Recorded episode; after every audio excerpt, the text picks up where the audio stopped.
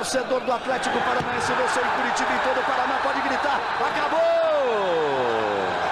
Mete o pé direito na bola pro gol! Gol! Que lance do Cirino! Espetacular o Cirino! Rony!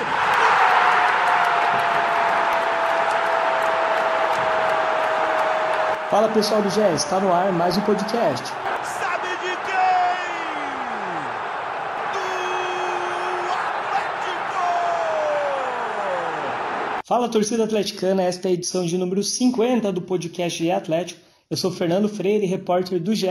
Hoje nós vamos falar sobre o grupo do Atlético na Sul-Americana, Alcas, Metropolitano e Melgar. Já projetaram a estreia contra o Alcas o Atlético tem a obrigação de se classificar para as oitavas de final. Qual é a escalação ideal? Para responder essas e outras perguntas, conto com a presença do Thiago Ribeiro, repórter do Globo Esporte Paraná, da RPC. Tudo certo, Thiago? Tudo certo, Freire, torcida atleticana. Obrigado pelo convite mais uma vez. Para começar, Thiago, o sorteio do Atlético né, poderia colocar ali, por exemplo, Tajeres no caminho do Atlético, Tolima, São Lourenço, Sim. Penharol. Poderia ter, por exemplo, o Grêmio ou o Del Valle, né, um deles caindo no grupo do Atlético, mas é, a sorte sorriu para o Atlético, coisa rara em coisa rara em sorteio, né? É, veio o Alcas do Equador, o Metropolitanos da Venezuela e o Melgar do Peru. É, analisando esses três adversários, na tua opinião, o Atlético tem obrigação de passar de fase, pelo menos chegar nas oitavas de final da Sul-Americana?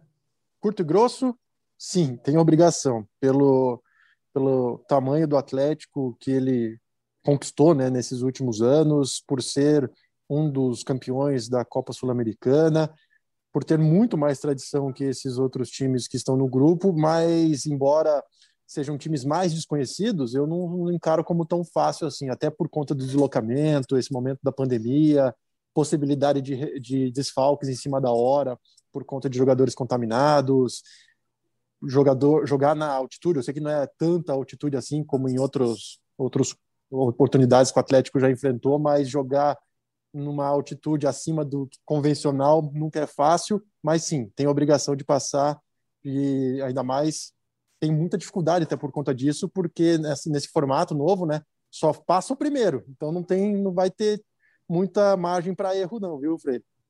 É, são quatro times, né, oito grupos com quatro times, mais diferente da, da Libertadores, só o primeiro de cada grupo passa. Aí nas oitavas de final, os classificados da Sul-Americana vão enfrentar os terceiros melhores colocados da Libertadores, né? Quem cair na fase de grupos da Libertadores no terceiro lugar vem para a Sul-Americana, entra direto na, nas oitavas. Então, a partir das oitavas, a tendência é, é que já venha pedreira para o Atlético. Eu concordo com o Thiago, o Atlético tem obrigação de passar. Pesquisando aqui os números rápidos, é só para passar um panorama atual. É, o Melgar é o quarto colocado entre nove times do grupo A do Campeonato Peruano, tem uma vitória e dois empates, está no comecinho ainda. O Metropolitanos ainda vai estrear no Campeonato Venezuelano, vai ser na sexta-feira a estreia. E o Alcas é o nono colocado entre 16 times do, do Campeonato Equatoriano, tem duas vitórias, três empates e três derrotas. É, analisando assim em termos de, de time, né, o, esses times se classificaram ali. O, o Melgar foi o oitavo melhor no peruano, o Metropolitanos foi o sétimo melhor no venezuelano e o Alcas foi o oitavo melhor no Campeonato Equatoriano foi assim que eles se classificaram para a Sul-Americana, ou seja, não, não chegam é, com campanhas de destaque, né? É, só que, o, como o Thiago falou, tem altitude. O Alcas joga em Quito, 2.800 metros, um pouquinho mais, e o Melgar joga em Arequipa, 2.300 metros. Dá para brincar ou falar que a altitude talvez seja o maior adversário do Atlético nesse grupo, Thiago? Eu acho que sim, eu acho que sim. É, a altitude e o deslocamento, até por conta dessa dessa dificuldade atual do nosso calendário, né, a possibilidade de ter jogos um em cima do outro é muito grande a partir de agora, né? Então, o deslocamento, o tempo para se preparar para uma partida como essa, somada à altitude desse, dessas cidades, eu acho que pode ser sim o principal desafio, o principal obstáculo do Atlético, até porque, como você já já bem falou aí, né, a campanha recente desses times nos respectivos campeonatos, né, locais não é de encher os olhos, não. Então, realmente, eu acho que a altitude, esse tempo de preparação pequeno, provavelmente, né, entre uma partida e outra, pode ser o principal desafio do Atlético nessa primeira fase, na segunda fase, né, mas a primeira né, fase de grupos aí da Copa Sul-Americana. É só para relembrar um pouquinho, né? O, o histórico do Atlético na altitude teve, por exemplo, aquele 5 a 5 com o Bolívar. Em La Paz, o Atlético chegou a abrir 5 a 1 Aí o time praticamente morreu no segundo tempo, tomou um empate. Se tivesse mais uns 5, 10 minutos, o Atlético provavelmente perderia aquele jogo.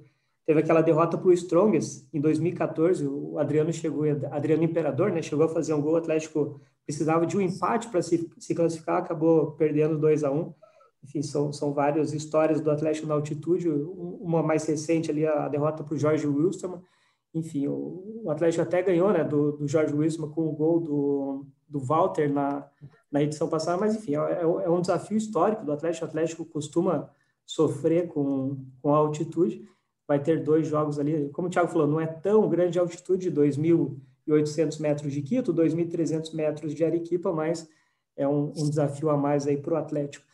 É, em relação à estreia, Thiago, é o jogo já na terça-feira da, da semana que vem, nove e meia da noite lá na, no Equador. O Atlético queria fazer dois jogos pelo estadual antes. Se fizer algum jogo do estadual, vai ser só um, né? Se, se der certo ainda, talvez o Atlético corra o risco de, de estrear sem nem fazer um jogo antes pelo estadual. É, você acha que é um desafio a mais para o Atlético, até para o Antônio Oliveira, né? Lógico que trabalhou ali com, como auxiliar, mas como técnico vai ser a, a, primeira o primeiro trabalho dele. Você acha que é o grande desafio do Atlético, além da altitude, esse pouco tempo de preparação? É, a gente que já está acompanhando o futebol, né, como jornalista há algum tempo, a gente sabe quanto é importante, especialmente para o jogador. Não digo nem tanto para o treinador, Freire, mas tanto, mas especialmente para o jogador, que é tempo de jogo, né? Não adianta você só ficar treinando, treinando, treinando, porque o jogo é completamente diferente. E realmente, né, desde que acabou o Campeonato Brasileiro, acho que se não me engano, dia 25 de fevereiro, né? Desde então, o time principal do Atlético não entrou em campo, existia essa ideia de colocar o time pelo menos em duas rodadas no Campeonato Estadual, mas por conta da pandemia, essa indefinição do calendário no Campeonato Estadual, talvez o Atlético no máximo, né, como você disse, só consiga colocar o time em campo principal uma vez antes desse jogo da Sul-Americana. É sim um agravante, mas levando em conta que os outros times por mais que sejam de outros países, também estão passando por uma situação similar, sem muitos jogos, sem muito tempo de, de treinos e também muito tempo de jogos, no, jogos nos respectivos campeonatos. Eu acho que essa diferença, né, o fato do Atlético não ter jogado nenhuma partida ainda, não seja tão grande. Mas, sem dúvida, é um problema sim, e a partir do momento que a definição do calendário acaba impactando na preparação do time principal, é algo a se observar de tentar. Talvez o atleta tivesse tentado se mexer mais para tentar um amistoso com uma equipe de outro, de outro estado. Enfim, talvez tenha falhado um pouco nessa, nesse planejamento, sabendo da possibilidade de, do campeonato estadual não ter jogos nos próximos, nas próximas semanas, nos próximos dias. Então, talvez tenha sido uma falha aí da diretoria em não conseguir pelo menos um amistoso para colocar o time em campo.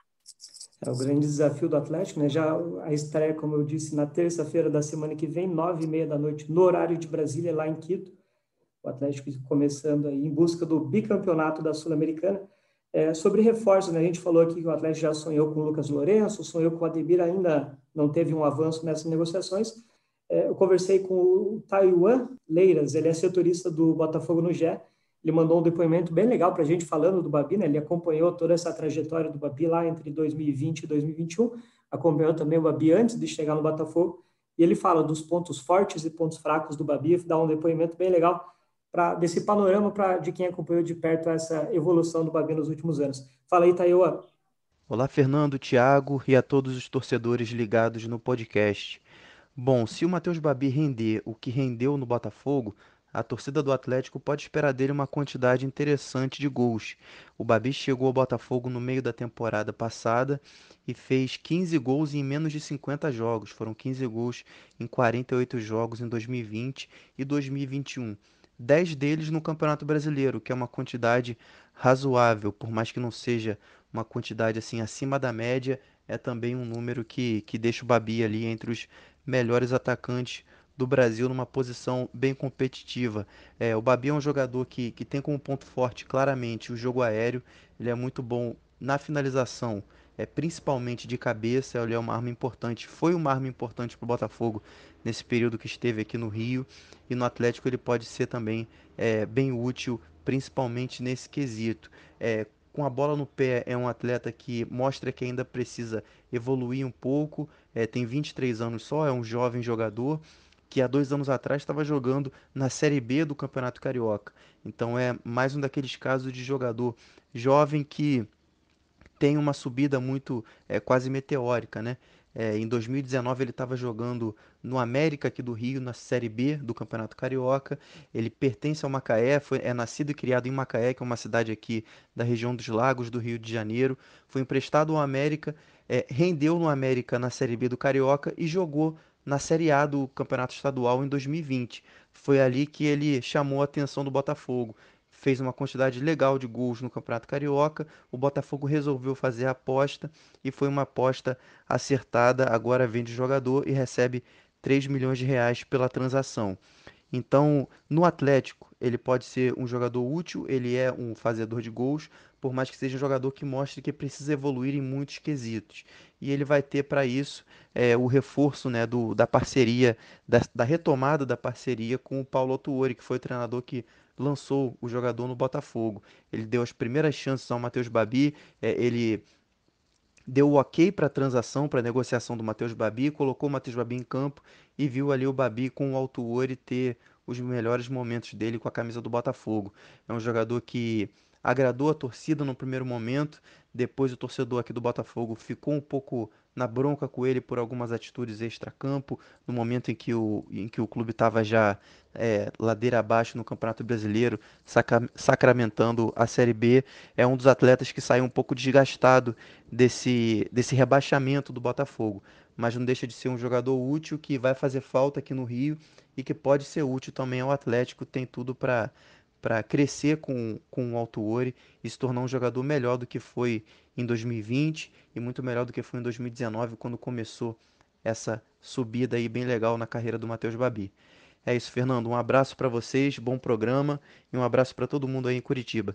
Tá aí, portanto, Taiwan Leira sempre ajudando aqui, sempre bastante participativo no podcast do Atlético, setorista do Botafogo, que ajuda bastante a gente aqui. É, Thiago, a gente já falou um pouco sobre o Marcinho, né? Na, na lateral direita ele vai ter a disputa com o Kelvin, que hoje está no, no Aspirantes, com o Eric, que é volante, mas que tem treinado ali na lateral direita. É, Marcinho, Kelvin e Eric na direita, e o Matheus Babi chega para disputar a posição com o Renato Kaiser na frente. É, como que você vê esse início de participação do Atlético no mercado um pouco ainda, um, um pouco não, né? Bastante discreto ainda. Bom, a contratação do Marcinho eu sou e serei eternamente contra, né? Por motivos que a gente já conhece. E com relação à contratação do Matheus Babi, eu acho uma ótima aposta. Só não sei se eu investiria tanto dinheiro assim nele. Por quê? Eu acho o Renato Kaiser, por exemplo, mais jogador que ele, pelo menos por enquanto, né? E eu não vejo eu não vejo o Matheus Babi e o Kaiser jogando simultaneamente, por exemplo, no time titular. Claro que durante as partidas eles podem jogar juntos por necessidade, mas eu acho que os dois acabam ocupando, ocupando a mesma área do campo, embora os dois tenham algumas características diferentes, especialmente físicas, né? Matheus Babi, jovem, revelação do Botafogo, mas você se destacar naquele time do Botafogo, especialmente da temporada passada, é, o time era muito fraco tecnicamente, né? Então, às vezes, isso acaba pode é, dando uma enganada assim no potencial do atleta, apesar de eu achar que ele tem realmente potencial. É, ele até lembra um pouco o Jô, que hoje já já está quase no fim de carreira no Corinthians, mas quando o Jô começou, ele tinha basicamente o mesmo perfil físico, assim, né? Jogador alto, mais de 1,90, é, bom no cabeceio, ainda com um pouco de, de potencial ali para evoluir com os pés acho uma boa aposta do Atlético, mas não sei se eu gastaria tanto dinheiro nele, até porque eu acho nesse momento o Kaiser melhor tecnicamente, inclusive na principal característica dos dois. Eu acho o Renato Kaiser de cabeça um dos melhores jogadores aí do futebol brasileiro, embora no tamanho, né, o, o Matheus Babi seja realmente diferenciado nesse aspecto. É, eu achei uma boa aposta, como eu falei, só que não sei, Freire, você teria investido tanto dinheiro assim nele, porque, se eu não me engano, é a principal a maior contratação da história do Atlético, né, por 70% dos direitos do jogador. É, para o Botafogo, o Atlético, para o Serra Macaense, o Atlético pagou 9 milhões de reais, mas teve que pagar mais 3 milhões de reais para o Botafogo, então deu 12 milhões de reais. As mais caras tinham sido o Felipe Aguilar e o Abner, que tinham sido 10 milhões de reais cada. Então, o Matheus Babi entra na história do Atlético, aí, né, antes mesmo de, de estrear, já é a contratação mais cara da história do Atlético. É, na, no último podcast, o, Gui, o Guilherme Moreira, nosso colega, que perguntou sobre isso, eu comentei também. É, Para mim, vai ser uma, uma, disputa aberta ali. Eu não vejo o Babi, apesar desse alto investimento, chegando e sendo titular. É, o Babi tem 23 anos, né? a gente fala que é jovem, mas não é um, um jogador de 18 anos é um jogador de 23 anos, então dá para a gente cobrar mais ele, né? não é um jogador que, que chega ali 18, 19 anos, uma promessa que tem muito a evoluir, enfim. O, o Babi acho que já chega com uma responsabilidade grande. No último Campeonato Brasileiro, o Babi fez 10 gols pelo Botafogo, o Thiago mesmo falou, né? Era um time brigando contra o rebaixamento, era grande esperança de gols, sobrou muito para ele ali. E o Renato Kaiser tem 25 anos, né? Dois anos a mais que o Babi, fez 11 gols no último Campeonato Brasileiro é, só que como agravante para o Kaiser teve a, a, troca, né? Ele começou no Atlético Goianiense, fez acho que três gols lá, veio para o Atlético Paranaense, teve essa troca, teve que se readaptar ao Atlético. É, acho que foram alguns fatores que pesaram contra, né? Para o Babi, a questão do, de, jogar em um time mais fraco e para o Kaiser essa transferência, mas no fim eles terminaram ali com praticamente empatados, o Babi com 10 gols, Kaiser com 11, é, e, em relação agora à, à escalação, é, para a estreia, ele pode ser que o Atlético não, não tenha o Thiago Heleno, né, que normalmente não joga na altitude, e na, na lateral direita deve ter o Eric, e no ataque ali, a, a não ser que o Babi chegue e já, já seja regularizado, já mandem ele para o jogo, mas a tendência é que o Renato Kaiser, nesse primeiro momento, siga como titular. Enfim, um, um provável time base hoje do Atlético tem o Santos, aí o Eric na lateral direita, Thiago Heleno não jogando, entraria o Zé Ivaldo, Pedro Henrique e Abner completando a zaga. Aí no meio campo, o Richard, o Christian ou o Fernando Canezin e o Citadini. Um pouco mais na frente, Nicão, Carlos Eduardo e Renato Kaiser, ou para frente ali o Babi. É, como que você vê essa escalação? A gente falou que o Atlético teve pouco tempo para pouco tempo para treinar, mas é praticamente a mesma escalação do, do, ano passado, só mudando ali talvez o Marcinho na lateral direito, o Babi no ataque, mas é um, um, time que se conhece bastante e acho que entrosamento não vai ser problema. O, o desafio mesmo vai ser o ritmo de jogo. Enfim, como que você vê essa escalação nova do Atlético aí? É, o lado bom de você não ter se movimentado tanto no mercado é você manter basicamente a mesma base do time que terminou o Campeonato Brasileiro né, de 2020 e terminou jogando bem, né? Terminou com o segundo turno muito bom e não perdeu basicamente nenhum jogador importante, né? O Nicão, que existia essa possibilidade de ele sair em determinado momento nessa temporada, pelo menos até agora, está treinando com o grupo. Tecnicamente, talvez seja o principal jogador ali ao lado do Santos, né? E do Thiago Heleno, desse time do Atlético. Então, eu encaro esse time como talvez o ideal. Eu só sinto um pouco pelo Eric, sabe? É, eu acho o Eric muito bom jogando como no meio-campo claro que ele jogando na lateral direita é uma é uma carência né, que o Atlético tem nessa posição. É, o Kelvin até agora não conseguiu se firmar, está jogando no time de aspirantes. Marcinho é, tem essa dúvida ainda se ele vai ter tempo suficiente né, para chegar e já jogar como titular no jogo da semana que vem. Claro que é uma improvisação, digamos assim, embora ele já tenha atuado várias vezes no ano passado nessa posição, mas eu acho um desperdício. Mas compreendo escalá-lo na lateral direita. Tirando isso, a ausência do Thiago Heleno, que é muito provável, né, já que ele tem essa dificuldade de jogar no, no, na altitude, a entrada do Zé Ivaldo, eu acho um jogador tecnicamente muito bom, mas que acaba pecando em alguns momentos, né? Especialmente no extra-campo. Pedro Henrique, o jogador sólido, se mostrou no Atlético, um jogador que realmente aguenta o tranco quando está sem o Thiago Heleno eu acho que acaba sendo a, a, escalação ideal e eu acho difícil, por mais que o Matheus Babi seja oficializado a tempo, seja inscrito a tempo, eu acho difícil o Antônio Oliveira optar por deixá-lo como titular e, e, colocar o Kaiser, por exemplo, no banco de reserva, até por essa questão que se fala muito no futebol, né, de meritocracia, o cara acabou de chegar, já vai ser titular, enquanto o outro que foi artilheiro do time na temporada passada vai para o banco, acho muito difícil mas sem dúvida, se ele conseguir ser regularizado a tempo e tudo mais, eu acho importante é, um, importante reforço, pelo menos ali para o banco de reservas. Com relação a essa escalação, eu acho que é o que o Antônio Oliveira tem à disposição, é o melhor que ele pode colocar em campo, Freire. Só para completar ali da lateral direito, o Marcinho chegou machucado, né? Vai ter que finalizar o tratamento, vai é, exatamente. ritmo de jogo. E o Kelvin estava no, tá no aspirantes ainda, né? A tendência é que suba ali para completar grupo, para disputar a posição com o Eric mas a princípio quem está treinando de titular no time principal é o Eric mesmo. E aí, só para. O Thiago falou ali da reação do Atlético no segundo turno, né? o Atlético terminou em quarto lugar no segundo turno. é, só atrás do Flamengo, do Galo e do Internacional. Foram 10 vitórias, 4 empates e 5 derrotas no segundo turno. Enfim, o Atlético embalou ali no segundo turno, deu um salto grande na tabela. É o desafio do Atlético manter essa fase positiva aí na, na sequência da temporada. Tiago, a gente comentou ali sobre o meio-campo, né? Você falou que tem a opção de o Eric jogar no meio-campo, tem Richard, Christian, Fernando Canizinho, Léo Stadini, enfim, algumas opções tem, mas na minha opinião hoje é o, é o setor mais carente. O Atlético precisa reforçar o meio-campo e talvez até as pontas, né? Porque tem o risco de o Nicão sair ali. Você acha que hoje é o setor mais que preocupa mais o Atlético, meio-campo e os meias atacantes ali, os atacantes de lado? Eu acho que os volantes, o Atlético também servido, até pelo campeonato, pelo fim de campeonato que o Richard fez, pela, pela possibilidade de escalar o Eric, o Christian também cresceu muito na temporada passada. O que me incomoda um pouco é a falta de opção como meio armador. Você um time como o Atlético não pode depender simplesmente de um Fernando Canezinho ou da boa fase do Léo Cittadini. Eu acho que tinha que ter outro jogador ali. E você olha para o banco de reserva, só tem o Jadson, que para mim um dos melhores jogadores aí que já passaram pela história do Atlético, né, recente, mas que já é um jogador veterano. Não dá para confiar 100% é, nele para jogar todos os jogos ou todo jogo entrar como uma opção no segundo tempo. O ideal seria ter um jogador para chegar, pegar a, a camisa de titular e jogar e levando em conta, como você já bem observou, eu já, já, também já tinha falado, essa possibilidade do Nicão sair, também seria bom ter um jogador de lado, né? Apesar de que eu acho que tem alguns jogadores ali no, no time do estadual, eu acho que o Jajá tem muito potencial para ser um, um possível jogador ali para jogar pela, pelas pontas, mas se fosse para falar assim, quais reforços que o Atlético precisa?